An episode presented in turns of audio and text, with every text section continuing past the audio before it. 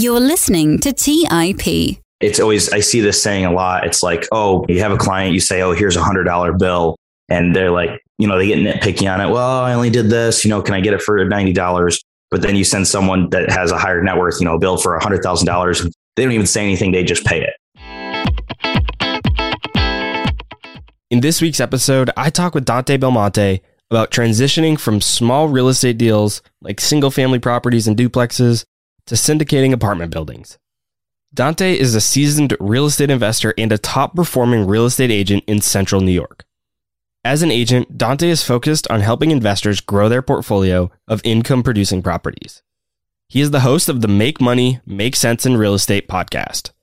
Dante has spent his most recent years acquiring and rehabbing small multifamily buildings in New York and has been involved in more than 40 multifamily transactions. Dante also hosts monthly real estate classes teaching other investors the best strategies for investing in real estate, whether that is a passive or more active role. In his latest venture, as managing partner of Victory Capital Group LLC, he's dedicated to working with qualified passive investors to buy apartment buildings.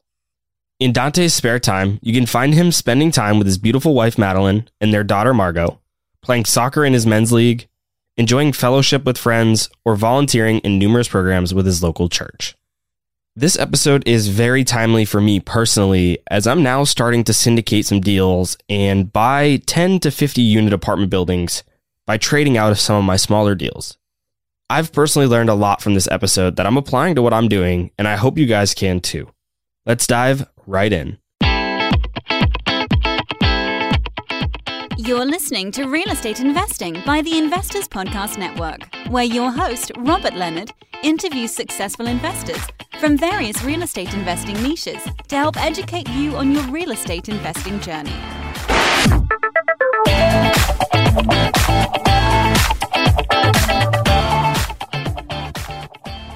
Hey everyone, welcome back to the Real Estate 101 podcast. As always, I'm your host, Robert Leonard, and with me today, I welcome in Dante Belmonte. Dante, welcome to the show.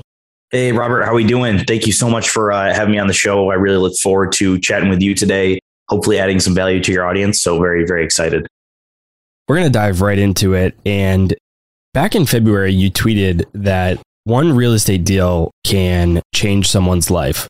Why do you believe this to be true? And how can one deal change someone's life? I believe this to be true because it changed my life. One real estate deal completely changed the trajectory of where my career headed and where my life headed. And so you could attest that to the first deal, for example. That first real estate deal that I did, that was buying a duplex with an FHA loan and just getting really creative with it, that completely changed where my life was heading. So, you know, before I didn't really have any direction was going to go to school and just kind of figure it out as I go. But buying that first duplex gave me that confidence to continue to buy property. And now we have over 10 million of assets under management. And that's completely changed where my life has gone. And so I think that rule applies for anyone that is doing real estate. That one deal can really change the trajectory of where they're going, the outlook they have, their financial situation. And uh, definitely happy to talk a little bit more about that today of how that worked for me. Yeah, Brandon Turner from Bigger Pockets commonly says that one deal isn't going to make you rich, but he knows very few people who have ever done just one real estate deal. Basically, once you do one right. deal, you've done yep. two, you do three, four, five, so on and so forth. And so it's not really even so much that first deal, but it's what it leads up to. Exactly. Like law of the first deal is another way they say it, or like the snowball effect. You start with that first one, it's a little bit smaller, starts rolling downhill, gaining momentum, getting bigger, and uh, it's all it goes from there. You mentioned on Twitter and in your bio that your firm is a private equity firm. How is that structure different than some of the other structures real estate firms use that also buy apartment buildings? We say we're private equity because we get to uh, pick and choose who we bring in as equity partners. It's not public, it's not open, we don't advertise, we don't just accept anyone that we want to. A lot of private equity firms, so to speak, or PE firms, they're really not private in the sense they're public, they're open, they're REITs or their projects they have, they openly advertise for. For us, it is usually friends and family and referrals that we take in or people that we network with that we allow to participate in our multifamily deals. So, like our syndications, for example. So, the private aspect of that is we get to pick and choose who we want to participate with or want to participate with us in our deals and partner with us. And we've turned down many individuals. We've even had people wire in hundreds of thousands of dollars that we've actually wired back to them just because we didn't think the relationship was a good fit. Because it's not like a one off, you do a quick deal and you're done. Uh, these individuals are partnered with us on deals for a long period of time. And we have to communicate with them. They have to understand how we have control and how we execute on the business plan. And if we just don't see that it's a good fit for them and ourselves, uh, we, you know, we can turn those individuals away. What were the items that made them not a good fit? What were some of the big red flags or just things that you didn't feel great about?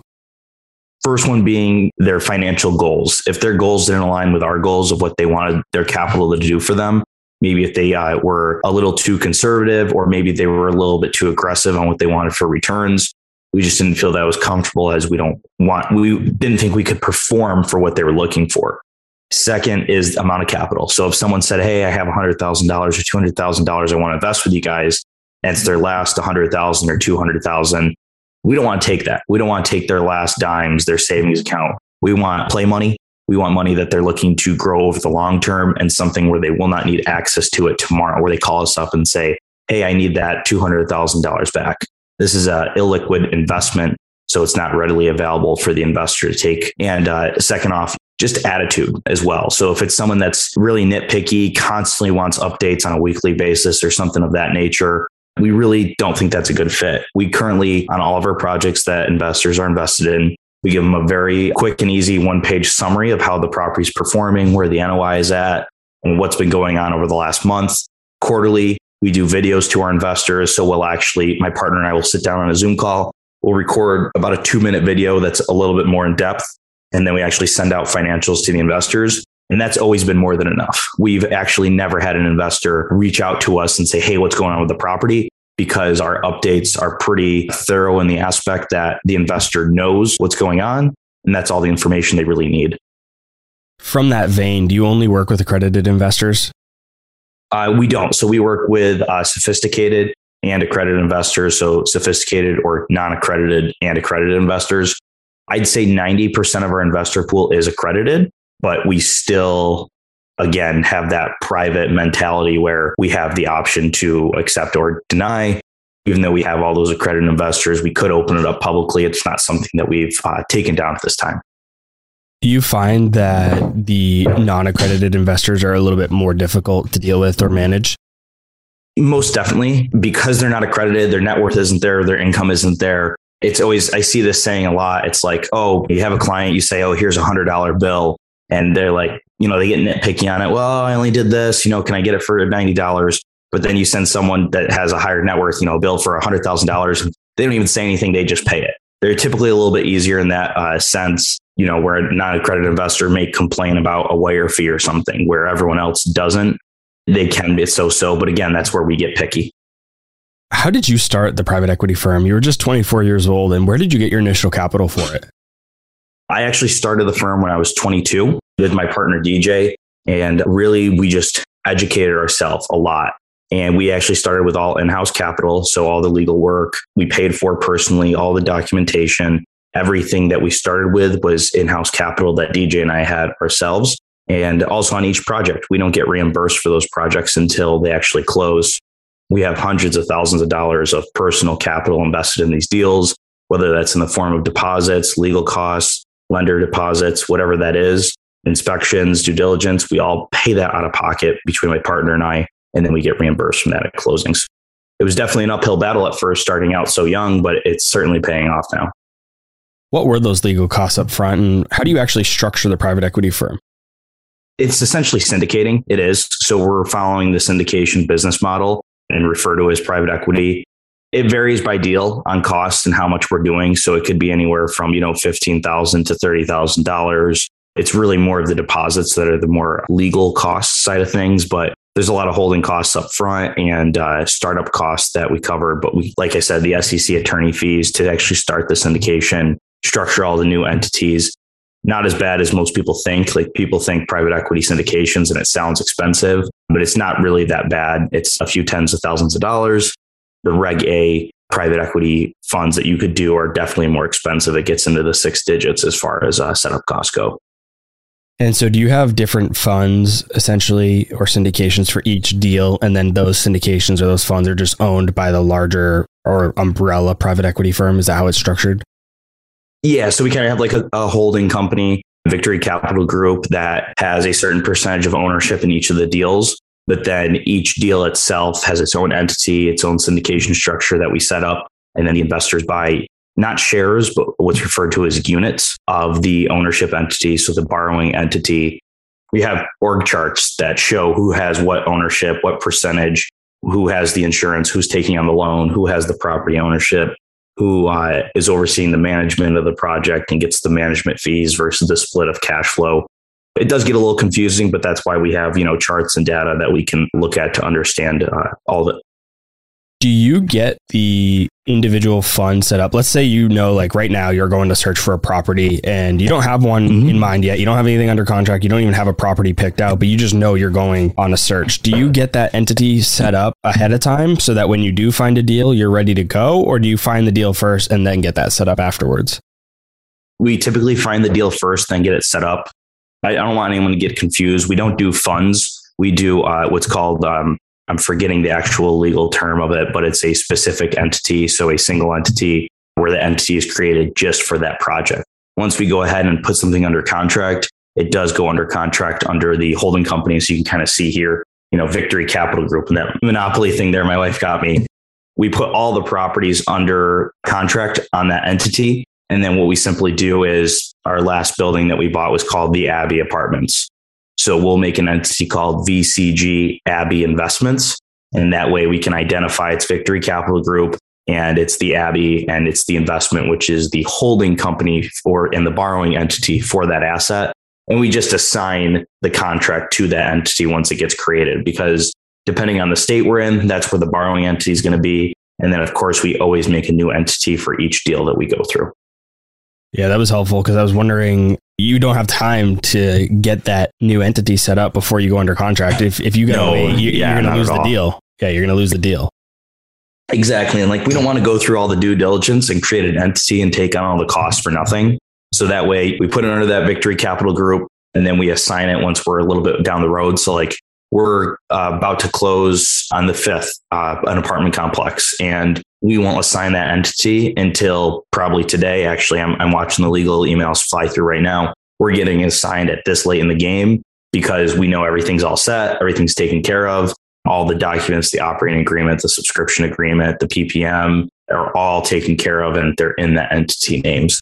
Definitely gets a little confusing, but that's the importance of having like a great team behind you, having a really good attorney, having a really good SEC attorney, and also having a great partner as well, because my partner does work directly with the attorneys. I don't do that as much. How many attorneys do you have? Two? So we have a real estate attorney and then we have a securities attorney. Within each of those teams, there's also other attorneys. So, you know, we have two attorneys on the real estate side of things. We have three attorneys on the security side of things. It can get expensive, but it's to protect us and our investors and make sure that we're doing things properly. What size deal do you typically see that makes it worthwhile to take on those costs? Does it need to be more than, I mean, I'm sure it varies depending on location, given property in, oh, yeah. in one area might be 50 units and it could be the cost of 10 units in another place. But just generally speaking, like what maybe cost or size property does it start to make sense to use this structure that you're using? Just from a cost perspective. Yeah, no. I'll give you an example and answer that question at the same time we bought a property last month that was 32 units for $2 million. And that's probably the cutoff. 2 million and higher will work. And so we had this 32 unit project. We syndicated it. We took on all those legal costs. The numbers made sense. And uh, a broker that we bought a deal from six months ago brought us the property directly next door that was only 16 units. I say next door, but it's kind of like you go out the street around, there's some trees dividing it. And it was 16 units and the price was roughly like 1.1 million. And we just said i you know we appreciate the opportunity but it's not going to work because the business model is too expensive to take on and set up for such a small purchase cost. One 16 units is really hard to manage because it's smaller. The uh, economies of scale aren't really there and then being under 2 million the purchase price just is too small to take on those costs you know if you divide it on a per unit basis or whatever you you need that to be and also, we can't get too attractive loans on those size assets as well. Our smallest asset we own right now, which we do plan to exit pretty soon, is 24 units. And that was about a $2.5 million acquisition. And the legal cost made sense there. The loan type made sense there. But again, anything under $2 million doesn't really work. We're not really looking at anything under $4 million right now, just because we're continuing to trade up in asset size, acquisition project size. And also that gives us more room for our investors because each of our acquisitions, we've had to turn away investors that wanted to invest with us just because there wasn't enough slices of pie. There wasn't enough room for each investor. Prior to the show, you had mentioned to me that you were the lead GP on, on three multifamily syndications. Since you mentioned that you're the lead GP, I'm curious if you have other co GPs. And if you do, why and what is the structure with them? If you go on LinkedIn or you go on Instagram or Facebook, you'll see a bunch of people that are trying to or are syndicating and they're really co GPs. So they'll be like, oh my goodness, they're taking down this 300 unit complex. And they're really not. They're getting a small slice of the pie to bring in 500,000 or a million dollars of capital, which one, that's not allowed. That's against SEC rules is to just raise capital. You do have to have another role in the business, whether that's asset management or, you know, something of that nature. But I'm lead GP as in I find the deal, I underwrite the deal, I put up the due diligence money, I put up the deposits, I do the asset management, I hire all the contractors, all the vendors on the property management. Like I said, put up the deposit and also sign on the loan. I control everything of, you know, my partner and I, I should say. We control every aspect of the property. We are the owners. We are the majority owners as well. But we'll have typically on all of our deals, we have one gentleman that's on it and he takes anywhere from a 10 to 20% of the GP pie ownership. And that's because he signs on our loans. The reason being is because we don't have the full experience yet. So a lot of these loans, like agency loans going to directly to Fannie and Freddie, they want to see five plus years of experience with multifamily loans. And being that, you know, I'm only 24, I've been doing this for a little less than two years. I don't have that experience piece yet. So we bring that individual on and he essentially partners with us by signing on our loans for us. We still sign on the loans to gain that experience piece, but he has it and he gets that green check mark from the lender. So again, when we say lead GP, we're the decision makers. We own a majority of the asset on the GP side we don't have anyone coming in just to raise capital or, or do anything silly like that. We take on the full project. And sometimes they call that like an experienced partner or like a net worth partner because sometimes these loan requirements yep. will have a net worth requirement. Sometimes you got to bring somebody in that has a little bit more either liquidity or just net worth or something along those lines to be on the loan with you. How did you find him to bring in? We refer to him as a key principal. All everything you just said is the same sayings, it's just different ways. We did what we I call strategic lending.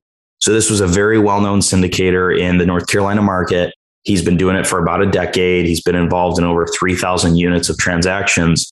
And we said, let's find someone that is in the markets we're in that we can build a good relationship with, that we feel comfortable with, that can sign on our loans. But how are we going to do that? Because these people always have people approaching them, asking them to partner on deals. You know, will you raise capital? Will you sign on the loan? We decided to give to this individual. So we said, Hey, so and so, we see you have projects going on. We're going to lend you money on those projects. We're going to take an LP position. We're going to be one of your investors and we're going to continue to fund your deals that way. And uh, in exchange, we'd like you to come sign on our loans. So this is a win-win-win for everyone because we're investing in great cash flowing multifamily assets. This investor or this operator or sponsor is getting private capital for his deals that he needs. So he's able to raise the capital to do his deals. And then on the back end, he's able to sign on our loans. So we're able to execute on these projects, give other investors great opportunities, make great, opportunities for ourselves. And at the same time, he's building his balance sheet, he's building his net worth. He's also gaining a small percentage of ownership of these other projects as well. There's no downside for any of us. It's all upside, no matter which way you look at it. And of course, this individual would like it. He reviews our underwriting. He likes our underwriting. He likes the way we do things. He likes the properties we find. He's more than comfortable to sign on the loans. And again, he's gaining that net worth that uh, his balance sheet is increasing. He's getting a percentage of ownership. And that's how we found that individual is what I call strategic lending. So lending into GPs that we want to work with on our projects. Are those loans non recourse? Everything we do is non recourse. Everything that sponsor does is non recourse.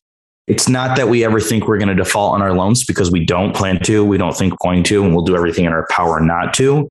but it's the fact that we're in a very odd and ever changing economic environment. And if something out of our control and everyone's control has uh, happened, we want to be secure in that aspect. You know, we had opportunity to take on a great bank loan on our recent project, but it was full recourse and we weren't comfortable with that. And we took kind of a little bit of a lesser loan, a little more expensive debt product because it was non-recourse. And uh, I, I, don't think we'll ever sign on recourse. It would have to be a, a very unique project, unique debt type that is super safe and risk averse. So at this time, it's all non-recourse debt. And so for those listeners that are wondering, you know, recourse versus non-recourse, just real quick, recourse essentially is when you buy a house, it's recourse debt. If you default on the loan, they're going to take the house from you and then they're going to come after you after your personal assets to satisfy what's left on that mortgage principal balance. Non recourse is it's just the property as collateral. So if we have a $5 million property and a $4 million loan on it and we default and they sell it and they only get three and a half million, that other half a million that the loan principal balance is, they can't really come after us for it. They have to just kind of walk away and cut their losses. But there's a thing called bad boy carve outs where if you actually, you know, lie on any of your applications or give faulty information or there's a certain types of defaults that bad boy carve out will actually make the uh, loan go from non-recourse to full or partial recourse. And so we're very careful in that aspect as well. And it might be a little more information than you're looking for. I'm guessing your key principal probably wouldn't do it if the debt was recourse right Yep, he wouldn't do it. He doesn't do any recourse and uh, he won't sign any recourse debt either.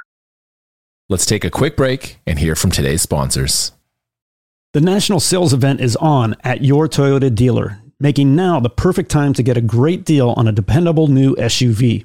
Like an adventure ready RAV4, available with all wheel drive, your new RAV4 is built for performance on any terrain, from the road to the trails, and with plenty of passenger and cargo space Plus, available tech like wireless charging, you and your entire crew can stay connected. Or check out a stylish and comfortable Highlander with three spacious rows of seating for up to eight passengers, and with available features like the panoramic moonroof, you can sit back and enjoy the wide open views with your whole family. Plus, both RAV4s and Highlanders are available in hybrid models, so no matter your style, you can drive efficiently and save on gas. So visit your local Toyota dealer and check out amazing national sales event deals on RAVs, Highlanders, and more when you visit buyatoyota.com. Toyota, let's go places. Buy low, sell high. It's easy to say, hard to do. For example, high interest rates are crushing the real estate market right now.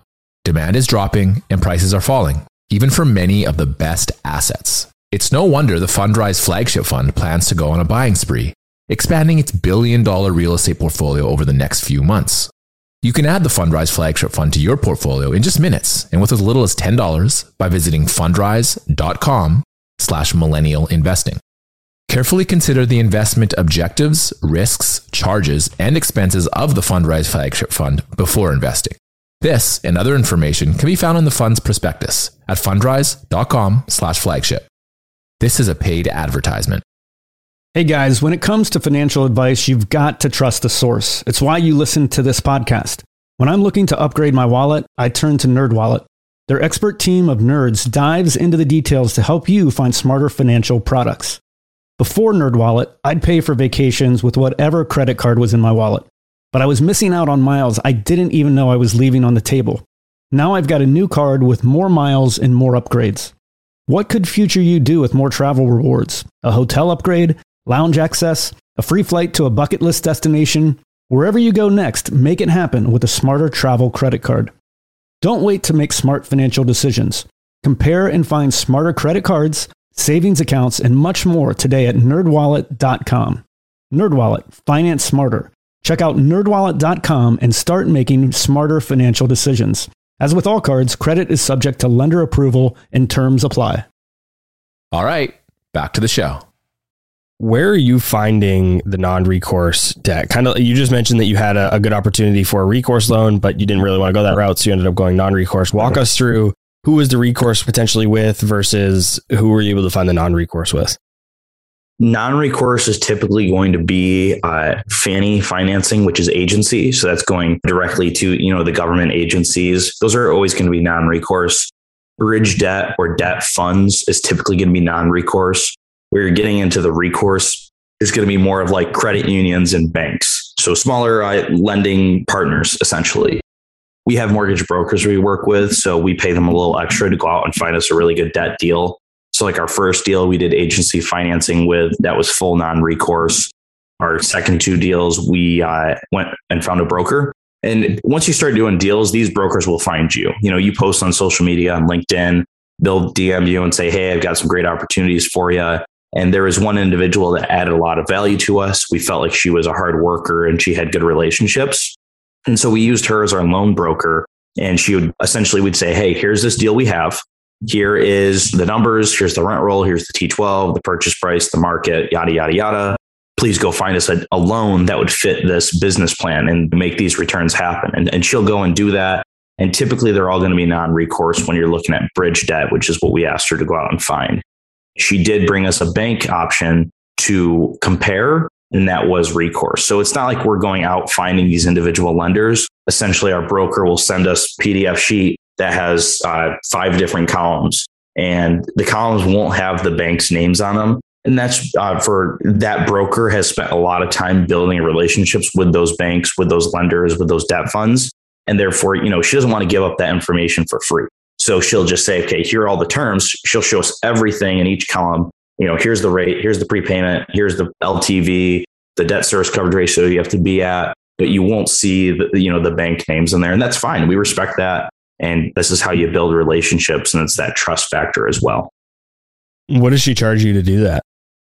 Typically, it's 1% of the loan amount. So that whatever the principal balance is, the loan amount, it's 1% and that goes to her. And then, you know, it gets split up with her actual mortgage brokerage that she's a part of. And we're, we're always willing to pay that fee because she's always going to bat for us. We had an appraisal issue on our last deal. She went to bat for us and we actually got that uh, issue fixed. So it's well worth the 1%. Uh, you're going to make up for it in terms and rate on the long run.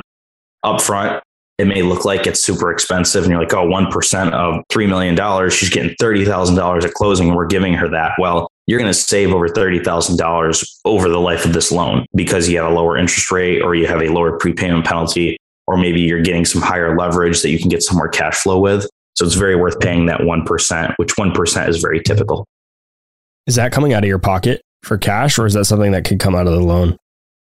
that's going to come out of our pocket at cash as like an additional closing cost. So it's not, it doesn't get ballooned into the loan or anything like that. So we, you know, we have a, a breakdown of our closing costs.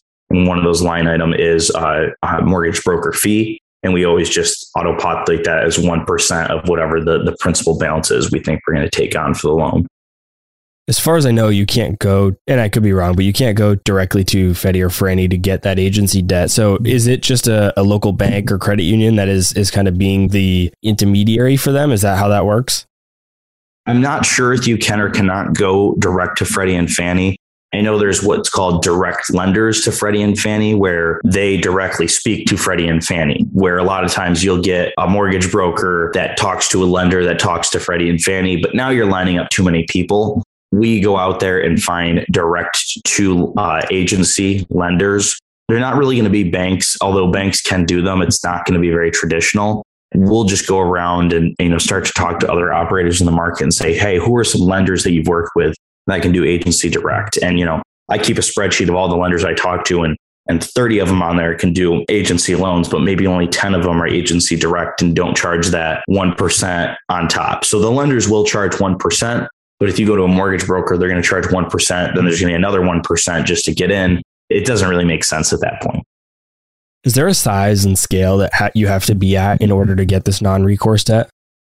Yes, you have to be, I believe, the loan amount has to be between 2 million to 7 million the loan amount, not the purchase price. The loan amount has to be between 2 million to 7 million to get what's called an SBL or small balance loan for Freddie or Fannie. So that's the first hurdle. And then 7 million and higher there's really no cap on that. You're, you know you'll never hit it as to get those agency loans for freddie and fannie. Anything below 2 million is just too small for them to look at and the cost to take on the loan doesn't really make sense that's why i kind of said earlier when you asked the question you know where do these syndications not really work and it's twofold under 2 million because it's tough to take on the legal costs and it's tough to get a loan on those size assets. So you definitely want to be 2 million and higher to get a loan. Will they go a little bit lower? Yes, but it just depends. It's very deal specific. If you're lower than 2 million, you probably should assume that you're going to have to go through like a local bank or credit union. You're probably going to have to use recourse debt. Is that safe to assume? Yes, very safe to assume. Bridge debt, you'll never get there. Bridge debt is usually 5 million and 10 million and higher. You can get bridge debt on. If you're getting bridge debt 5 million and lower, it gets very expensive. Again, those fees cost a lot more. The interest rate might be higher because there's more risk to the debt lender but yeah, under 2 million, you're definitely getting bank financing or credit union financing where it's full recourse. When I was buying duplexes through an LLC and I was getting commercial uh, mortgages through credit unions, they were all full recourse and they didn't even offer non recourse no matter what dollar amount you were at. For anyone that's not familiar with bridge debt, can you explain quickly what that is? Bridge debt is exactly what it sounds like. It's to bridge the project to get from acquisition to your perm debt or permanent debt. We take bridge debt onto some of our projects because we know it's uh, short. It's meant for short-term financing. It's not meant for permanent financing.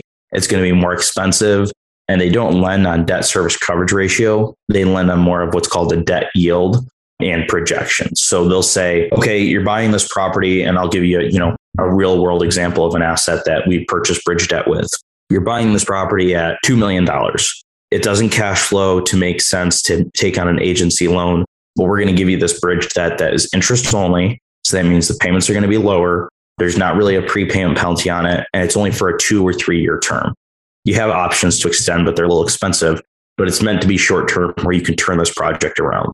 For example, this project was $2 million. The rents were 500 for one bedroom, 600 for two bedrooms, well below where market needed to be.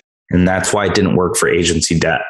We take that bridge debt, we put it in place. We have those lower debt payments up front because it's interest only. They're also lending us a percentage, sometimes 75 to 100% of our rehab costs. So we're going to go in, we're going to borrow that money from them, rehab the units, rehab the exterior, and once the rents are higher, the property's in much better shape, and we can show a really strong T12 or P&L or, you know, the income and expenses are really strong, then we're going to go and say, okay, we're going to go to one of these agency guys and we're going to refinance out of that bridge debt into the perm debt or the agency debt, which is more long term for cash flow. Again, bridge debt is not meant for permanent. It's more of a uh, short term lending option to get you in the project get the business plan in place and get to that permanent state where you can uh, cash flow the asset. Are you getting fixed rate on your bridge debt right now? Yes. That's a big question right now is a lot of people are seeing floating debt or uh, floating interest rates because interest rates are changing so fast right now. You can get a rate cap on those, but they're very expensive. You know, we can get five and a half percent interest rate on bridge debt but it changes every month and we can buy a cap to get it to 7% for $100,000. That's a super expensive cap. And there's a lot of uncertainty there when your mortgage interest rate changes every single month. So we're under the belief of taking on fixed rate debt because it's predictable, it's safe, a little more expensive, maybe, you know, over the long run if interest rates adjust. But we don't really care because we know what our interest rate is going to be. So like on this last deal we just did, $4 million deal. It's under that $5 million threshold. So it's going to get a little bit more expensive on the interest rate side. So 6.99%. That's fine. We were willing to take on that 6.99% fixed rate debt because it was fixed for two years. And then we had two more options of one year options to extend. So we could have kept that fixed rate for four years. Whereas floating was maybe 5.99% upfront you're also paying $120,000 up front to cap that out at whatever percent that is. And there's just a lot of uncertainty. And sometimes they don't even allow you to buy caps. And that's just, you know, shooting yourself in the foot because that interest rate can just keep rising over time as inflation does, uh, and, you know, whatever is going to happen in the economy here. And that's a lot of uncertainty and that scares us. So we definitely take on only fixed rate debt at this time. Could that change in the future? Very well could, but not at this time. I recently was at a conference. I was I spoke at a conference, multifamily investor nation conference in, in Charlotte, and there was a panel of us. We were all talking about raising capital in the market. And one of the individuals on stage, very, very well known in the multifamily syndication space, and he owns a bridge debt lending company and he's actually selling it. But besides the point, he said he's really worried about bridge debt right now. He's really scared. He's not taking it on with any of his projects. A lot of people actually echoed that kind of same sentiment is that they're really worried about using bridge debt. So I'm curious, are you worried about bridge debt right now? I know you just said you took it on, but I'm curious, are you worried about it? And if you are, is it on the back end because you're not sure if you'll be able to refinance out? Well, that's just it. You said it. So being able to refinance out. The people that are going to get slaughtered on bridge debt are the people in the last two to three years who have said, okay, the market's strong, interest rates are three and a half percent on agency financing. Let's take this bridge debt. We'll go into the project. We'll really leverage ourselves up so we don't have to use that much capital. And on the back end, they're assuming they're going to refinance this thing at three, three and a half, four percent, and they're going to get full uh, loan to value coverage on their deal. And that's not the case. Those people who have no choice but to sell or refinance when the bridge debt is up, they're going to be left holding a bag because once the bridge debt is up, the time is up.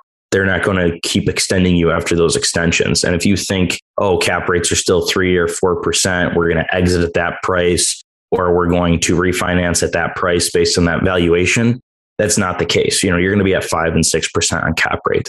When we're looking at our bridge debt, and we look to refinance, we're looking at multiple exit strategies. So we say for years one through four, we have three exit strategies. We can keep the bridge debt in place, which has a fixed interest rate. So we know where we're going to be at.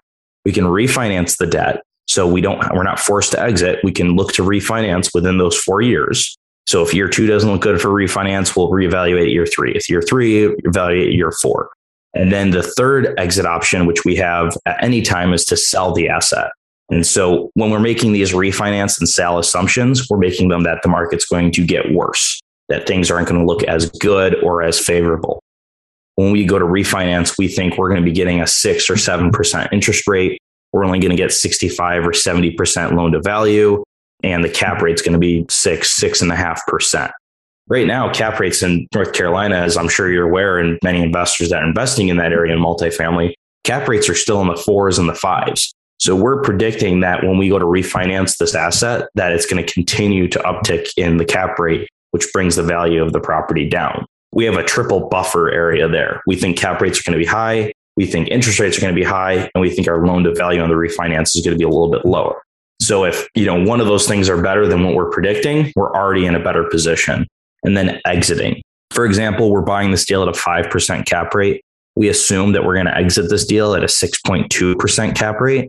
So again, cap rate and price, they're inverse of each other. So if price goes up, that means the cap rate's coming down, or really because the cap rate's coming down, the price is going up. Or if the cap rate is extending and it's going up, the price of the asset is going to go down. So we're always predicting that our cap rate's going to go up. The market cap rate's going to go up. It's not going to be as favorable. And if the numbers still work with that cap rate going up, and maybe cap rates do th- stay the same, then we're going to beat our projections like crazy and the project's going to go really well. We're super picky. We're super risk averse. You know, we'll look at hundreds of deals before we do one, and that's fine. You know, I tell brokers, send me all the deals you have. I'm super picky, especially in a, an economic time like right now, and that's okay. We're very comfortable. We know we have good deals when our first deal that we, or excuse me, our deal we bought six months ago we're already looking to sell right now and for 32% higher than we purchased it for. Our deal we closed on a month and a half ago, we had offers at closing a million dollars more than we purchased it for. So we bought right there. Our deal that we're closing on right now that we bought off market comps literally the next block over 10 years older are selling for $35,000 more a door than we're purchasing for. So we're only doing deals if we're really comfortable on the acquisition side of things. Does your bridge debt have a prepayment penalty typically? Not after 12 months. So all of our bridge debt doesn't have a prepayment after 12 months. Reality is you're not going to sell the property after 12 months. That one that we're selling in six months, it's agency debt. They're assuming the debt. So therefore we have no prepayment penalty.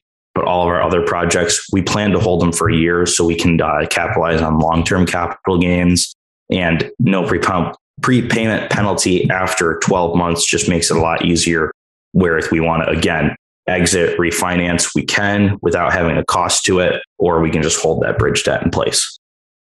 Are you buying all of your properties off market? I don't want to say all of them. The one we closed on a month and a half ago, that one was on market, but it was with a very small broker. And he wasn't nearly as big as the Cushman and Wakefield, the capstones of the industry. He was just there's three guys that work at this brokerage, really two. You probably haven't heard of them if they said the name. And so they had the property on their website, but not that many people go to their website. They don't get that much traction. And so that was on market. We put it under contract the day it came on market at, for 200,000 less than listing. Was that not listed like on LoopNet or anywhere else? Correct. Yes. All the brokers we work with, with exception of one, I'll say two, they don't list their properties on LoopNet. So it's really, when we say on market, it means it's on their broker website. If the property is not on the broker website and it makes it to like the short list of 20 investors, that's like a semi off market. If it's truly off market and like the broker just got it today, just got approval from the seller that they can sell this property for them today and they sent it directly to us, that's a true off market deal. And our last one was off market because it only made it to two people. We were the one that won it.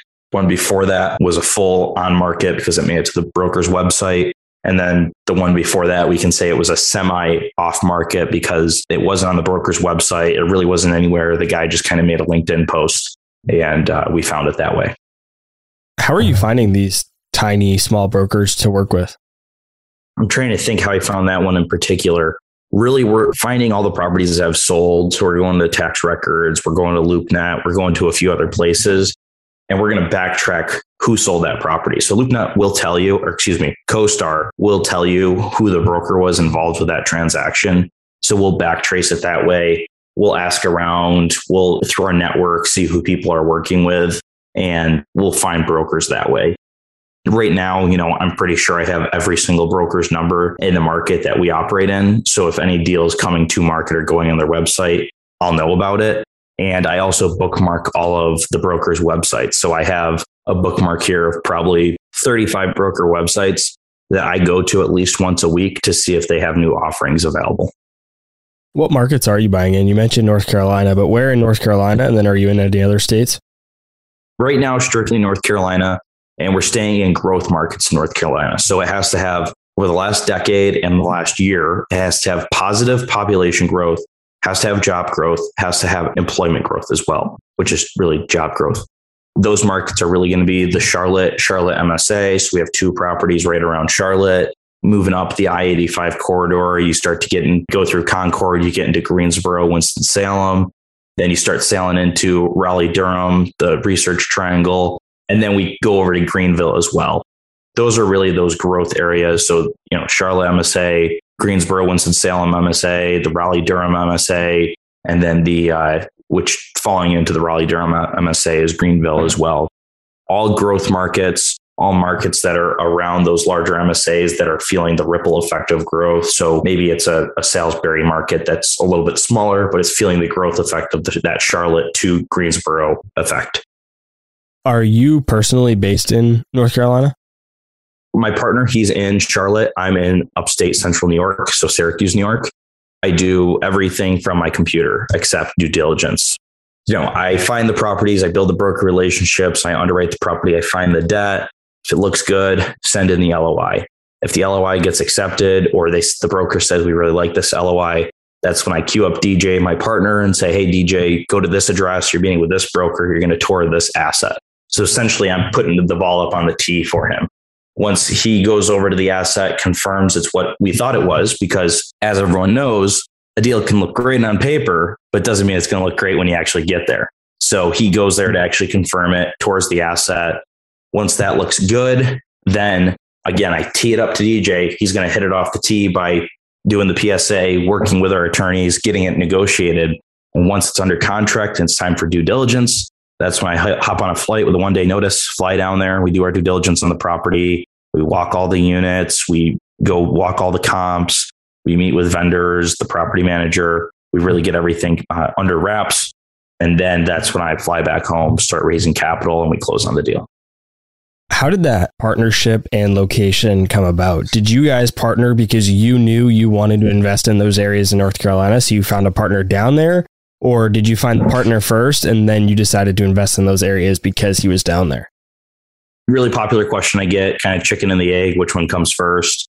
So DJ and I actually knew each other because he lived up in Syracuse. We went to church together. I'm actually younger than his son. and he was really good friends with my father. And we met through our church. He moved down to Charlotte with his wife about seven years ago for her job. And uh, he saw I was doing a bunch of real estate stuff. I know he was passively doing some real estate stuff. He wanted to go active and, you know, we stayed in contact and we said, you know, why don't we do this thing together? And so we sat down, kind of laid out the terms of how we wanted to do it. And to get to the market, we really took about 20 markets along the East Coast that was easy access to both of us. And we knew were strong markets. And we did research and we evaluated, evaluated them to see which one would make sense.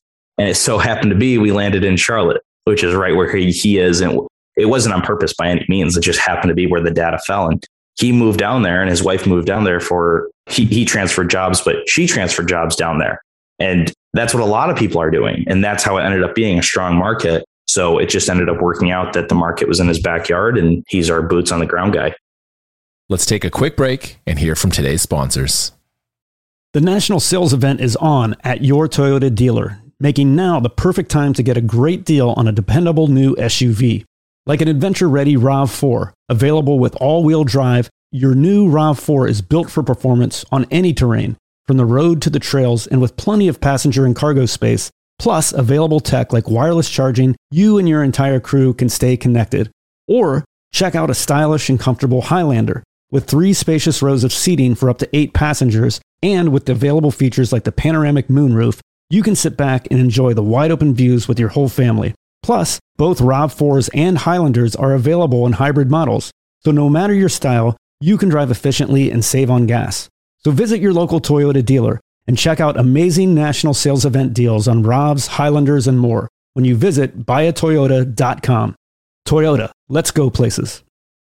Hey guys, when it comes to financial advice, you've got to trust the source. It's why you listen to this podcast. When I'm looking to upgrade my wallet, I turn to NerdWallet. Their expert team of nerds dives into the details to help you find smarter financial products. Before NerdWallet, I'd pay for vacations with whatever credit card was in my wallet, but I was missing out on miles I didn't even know I was leaving on the table. Now I've got a new card with more miles and more upgrades. What could future you do with more travel rewards? A hotel upgrade? Lounge access, a free flight to a bucket list destination. Wherever you go next, make it happen with a smarter travel credit card. Don't wait to make smart financial decisions. Compare and find smarter credit cards, savings accounts, and much more today at nerdwallet.com. Nerdwallet, finance smarter. Check out nerdwallet.com and start making smarter financial decisions. As with all cards, credit is subject to lender approval and terms apply. Your business was humming but now you're falling behind. Your teams are buried in manual work, taking forever to close the books. And getting one source of truth is like pulling teeth. If this is you, you should know three numbers 37,000, 25, 1. 37,000. That's the number of businesses which have upgraded to NetSuite by Oracle. NetSuite is the number one cloud financial system, streamlining accounting, financial management, inventory, HR, and more. 25. NetSuite turns 25 this year. That's 25 years of helping businesses do more with less, close their book in days, not weeks, and drive down costs. One, because your business is one of a kind. So you get a customized solution for all of your key performance indicators in one efficient system with one source of truth. Manage risk, get reliable forecasts, and improve margins. Everything you need to grow all in one place. Business owners know the power and simplicity of using one tool for things such as scaling up their business, adopting new business models, and easily viewing real time analytics on one interface. NetSuite offers the unprecedented ability to make all this possible. Right now, download NetSuite's popular KPI checklist, designed to give you consistently excellent performance, absolutely free at netsuite.com slash MI. That's netsuite.com slash MI to get your own KPI checklist. netsuite.com slash MI. All right, back to the show. How do you raise capital for your deals? Kind of from two perspectives. One, you're relatively young, so that's kind of one thing that may be working against you. And the second thing is, like you said, you only have two years of experience, which I mean, even lenders are a little bit kind of weary of that. And not to say that mm-hmm. you don't do a great job, but just purely mm-hmm. from a, an experience numbers perspective, how are you making investors comfortable to invest with you? Age is but a number. I started raising capital when I was 22 years old. I'm 24 now, and I've raised millions of dollars of capital from investors. You know, you hear it all the time. Two things in real estate, you know, location, location, location. Not what we're talking about here, but the know, like, and trust. I'm sure as a podcast host, you've heard it a million times. People need to know you. So you need to get your face out there. You need to tell everyone what you're doing. People need to trust you. You have to show somewhat of a track record. If you really don't have one, you still need to show how you've contributed to other people's track records. Trust, we already said that one. And then like people need to enjoy you. People need to enjoy your presence. They need to enjoy talking to you. They're not going to invest with someone they don't like. If they don't like you, they're not even going to be talking to you. The know like, and trust triangle, that's super important. But then adding value and showing yourself as an authoritative figure in the space. So I'm doing a few things for that.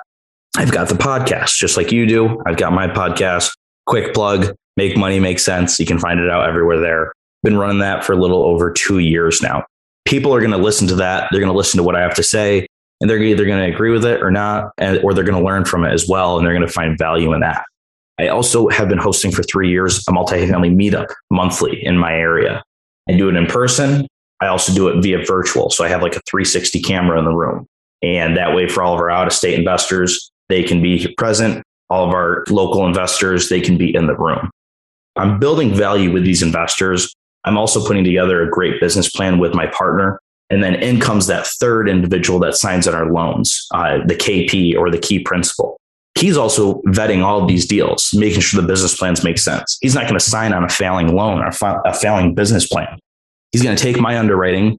He's going to make sure it makes sense. He's going to have his team look at it. He's going to evaluate it and give it his blessing, essentially. So a lot of those factors help. And again, building value to others, bringing value to others, sounding like you know what you talk about, even if you don't. But if you don't, figure out what you're talking about and make it happen. So, you know, the first year of the business, my partner and I weren't doing any deals. We were figuring out how to do deals, what makes sense, what the vocab words mean, how to speak with brokers, how to operate properties, how to interview, you know, property managers, get that on the property and doing all this research. And now that we've done that, going full circle to our first thing we talked about, how one real estate deal can change your life. We spoke about that in the beginning. That's just that. That first syndication deal, proving the business model, proving what we're trying to do did just that with the first one. So it showed our investors we can do it. It showed our investors we can give them great returns. It showed our investors in the world that we could close on a project, get the certain loan type, you know, flip a project, turn it around, make a property cash flow. And now we have repeat investors. We have investors that have invested with us on every single deal. And those investors are our biggest fans. They also bring us referrals as well we have group chats with some of our investors who they just keep adding people that they think would want to invest with us in the group chat and we get to talk with them. We have a great time and they fight for positions in our deals where we have to tell them no, unfortunately, because we fill up. And, you know, there's never hard feelings. They understand these things are uh, uh, very lucrative. They really, uh, they're great investments, even during, you know, economic uncertainty like now. They're still producing cash flow. And so these investors, you know, they see what's going on. And every time we close a deal or finish a raise or renovate a unit, I post it on social media and it gets people curious. I mean, people who I haven't talked to in 10 years, being I'm only 22, when I was literally 12 years ago, like teachers or parent friends or things like that, they see what I'm doing and they'll reach out and they're interested. I, you know, I just went to a family reunion last week with 60 family members who I haven't seen in literally a decade. And a few of them came up to me and was like, Hey, like, I see what you're doing in North Carolina. I'd love to get involved. You know, I'm looking for good investments like that. I see you're doing really well. And I laugh in the back of my head because it's like this is how capital is raised. You know, people are seeing what you're doing. You're, you have to put everything out there. No one's going to know what you're doing if you don't put yourself out there and put your projects out there. And I'm very big on that. You know, we've got a large mailer list of almost a thousand investors. Not all that have invested with us, no way, but that have shown interest. And every time we're doing something, you know, I blast out an email. I put it on Facebook, Instagram, Twitter, LinkedIn. You just got to let people know what you're doing. And capital raising seems a lot harder than it is. And upfront, it definitely is, but it, it gets easier where, you know, our last raise we did in less than a week because it just got really easy. Would you say most of your investors come from your meetup and your podcast, or are you finding them from another source? I know you just mentioned family as well, but that seems relatively recent. So prior to that, what, what do you think your main source of finding investors was? Yeah, so it was definitely the meetup, the podcast, and uh, word of mouth the meetup, there's individuals there who I never thought would even invest with me. And, you know, I see their name come through our investor portal and I just call them up. I'm like, hey, so and so, like, I didn't even know you're interested. They're like, yeah, I got some capital to throw around. I see what you're doing. I want to diversify it. I'll throw 50 or 100,000 with you. The meetup, the podcasts are definitely important. People listen to that stuff. They really do. And they find their way to you. And um, again, referrals, like I was talking about. people will send us, you know, hey, I went to college with this buddy. We stayed in contact. He's looking for a place to put some capital. Or hey, this is a coworker. Or hey, my dad's looking to invest. Like referrals are a big part of keeping your capital line open. We talked earlier about kind of chicken and egg with the legal and kind of setting up your mm-hmm. funds and your structures. How about with capital? Do you raise the capital first, then go find the deal, or do you find the deal, then go raise the capital? So we're raising the capital before, but we're not physically taking the capital in. We're educating investors about what we're doing and what a potential deal looks like, or hey, here's what our last deal looked like. Then, you know, we have some interest already.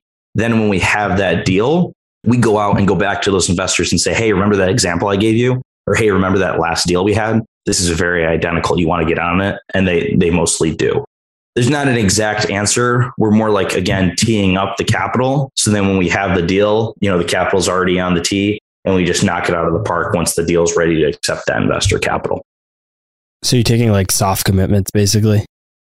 not even soft commitments. Really, it's just like word of mouth and a list we're making. We take those soft commitments once we have the deal. So, you know, once we do due diligence, we know we want to do the deal. Then we announce it. We do a webinar. And after the webinar, people make their soft commitments. We kind of evaluate where our capital raise is. And then after the legal documents are done, we open up the actual offering to accept funds. So those soft commitments or those reservations can turn their reservation into a full commitment relatively recently, you started selling off some of your smaller buildings to buy apartments, which I found interesting when I learned that because I'm going through the exact same transition myself right now. I'm actually starting to sell off some of my single family homes to buy apartments. Why did you decide to make this transition? Why not just keep the smaller properties while also buying apartments? The small stuff is a headache to manage. It's really tough. It's really difficult. And, you know, if you have 20 single families, you have 20 roofs, you have 20 structural foundations, you have 20 locations, 20 tax bills, you know, versus I can put 20 units under one roof, under one tax bill, you know, under one, on one foundation. It just made more sense. And I was starting to buy up, you know, uh, one street in my area and I was going to transform it. And I was just kind of doing the math and I was like, geez, I got to do a lot of transactions. I got to find a lot of deals. I got to, you know, but with multifamily, you're doing the same amount of work. You're just adding zeros to all the numbers. I know it, it you know, it sounds like, well, managing a hundred units is much more difficult than managing two units. Well, it is and it isn't because you have a management company doing it. So you're not doing that part. You're doing one equity raise, one closing, you know, one set of legal documents, one report. I saw how long it was going to take to scale the small single family duplex model. And it's really tough to raise capital for one little deal. Like you have to get like one investor on each deal. You have to you know, piecemeal it. And it's a lot harder. And I just said, I don't want to do this.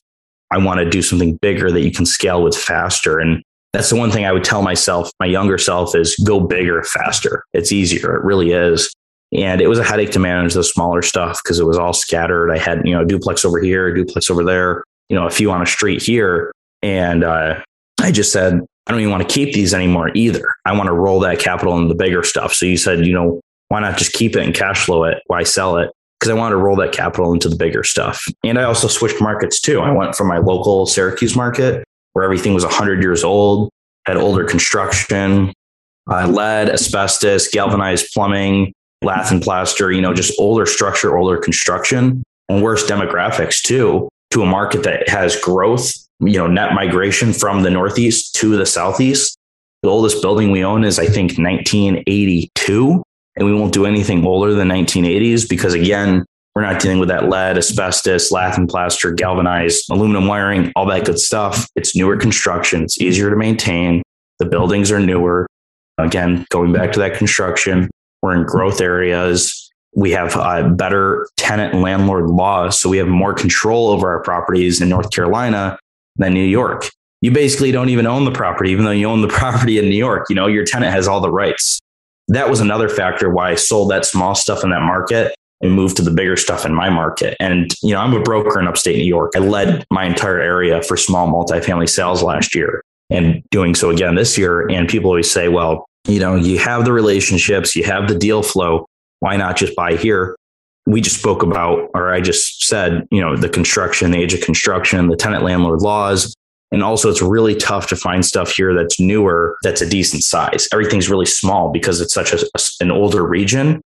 these all these larger multifamily assets weren't really made for this region. You're going to find duplex, triplex, and then maybe a 500 unit apartment complex that's owned by a institutional seller. You're not going to find a 16 or 20 unit building here really versus down south. I'm tripping over them. you know, it's very different. I live in New Hampshire. And so New York is just right, not very far from me. It's right over a little bit. And it's such a big state that I often find myself like kind of peeking there. But then I remind myself, no, don't invest there. The landlord tenant laws are just horrible. Like everything, like you said, is it's kind of like our East Coast California in a sense from a real estate investing perspective. While you were doing some of those smaller deals and self managing, and I want to talk about this real quick because I think it relates to the position that a lot of our listeners are in. They self manage, they have smaller deals.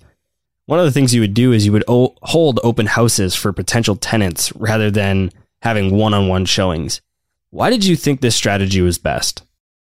When I was self managing and I started leasing units, my units, I would make appointments with each of the tenants to see the unit. And most of the time, the tenant wouldn't even show up or the prospective tenant. So I was wasting my time. I was spending too many hours at the property. I was getting frustrated. So I was also an agent and I was like, well, we don't just do one off showings. We do, but we also do open houses on listings. So why can't we do that with an apartment? So I would get, you know, 100 inquiries on this apartment. I would text everyone the same exact thing. Here's our requirements to rent this apartment. If you qualify and you want to see it, you can come at Monday at 5 p.m. I'm going to be there from 5 p.m. to 6 p.m. Come check it out.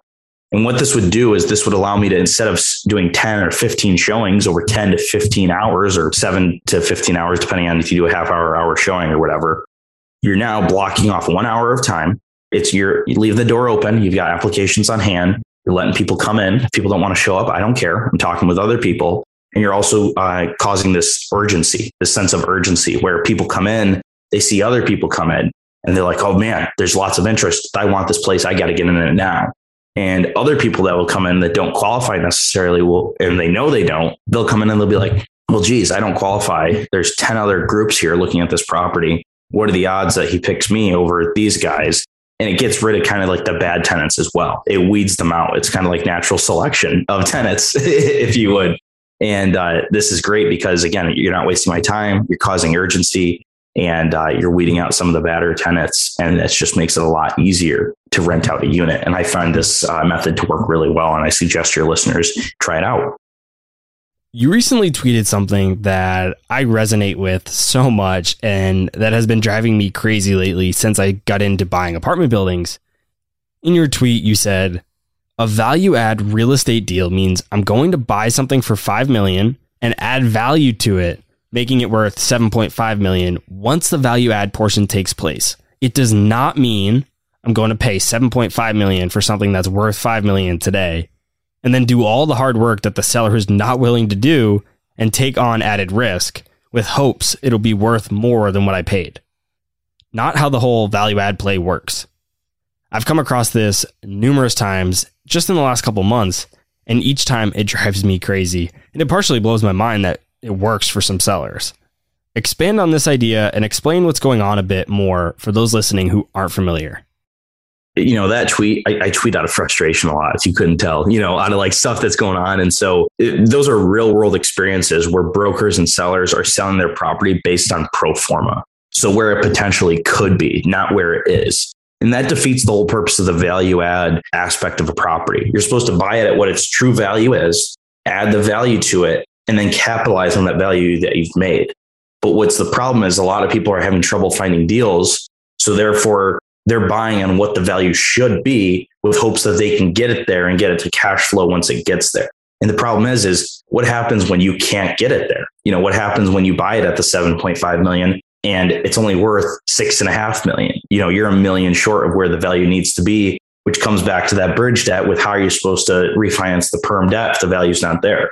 So we're going to buy at what the value truly is now. So these people that are buying at non-existing cap rates or 3% cap rates, those deals don't work because they're based on pro forma. Like, yeah, you buy at a three cap here, but you, you get it up to this value and you can sell it at a four cap. Well, newsflash, I buy at the three cap, I get it to that value, and then I sell it at the four cap. It's basically the same value because you're increasing the cap rate, which again goes back to cap rates come up, the price goes down. All that value you just put into it, you're losing back on the cap rate, or maybe you're losing because interest rates are going up. So we're not buying something based on pro forma. We're going to buy it on where the value currently is in the asset and where we know we can build the value to get up to that higher value that maybe the broker wanted, but we weren't willing to pay for. I tell people to be very wary of where they're buying and how they're buying, and especially a duplex too.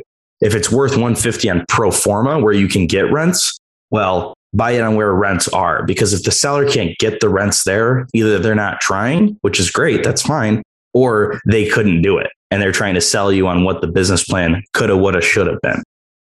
That drives me crazy. And the only exception that I, I'll say is if, let's say they have it listed, it's really at today's kind of metrics, it's worth a million and they want to sell it for 1.2, but I think I could get it to 1.8, then I'd be okay with maybe paying 1.2, 1.3, a little bit higher than really what it's worth today, just because I know there's such a spread. But if they're trying to sell it for 1.8, which is what I think I could get it to, then that kind of stuff just irks me when I see that in a listing. Most definitely. I'm right there with you. I totally get it. And hence why I had that tweet out of frustration. It's funny. It seems to be the same brokers or the same firms over and over again. Yeah, they're getting away with murder. Dante, as we wrap up the show, I want to give you a chance to tell the audience where the best place is to connect with you. Robert, this has been really awesome. Really appreciate you having me on the show. You have some phenomenal questions, and I hope I added a lot of value to your listeners.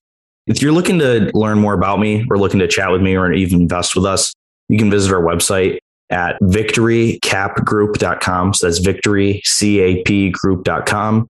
Or you can shoot me an email directly. I promise you I'll see it at Dante at victorycapgroup.com.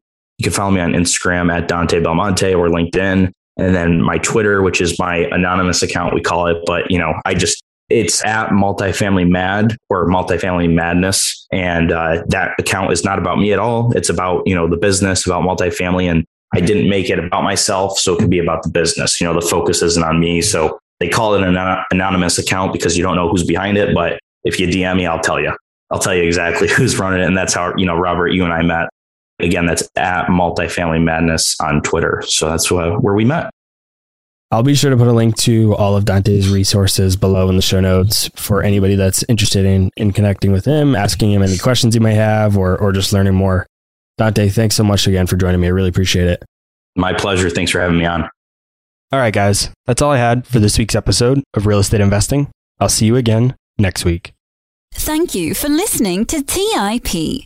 Make sure to subscribe to We Study Billionaires by the Investors Podcast Network.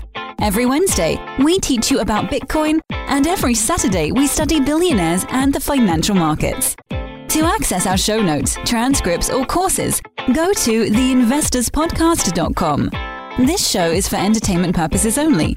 Before making any decision, consult a professional. This show is copyrighted by the Investors Podcast Network. Written permission must be granted before syndication or rebroadcasting.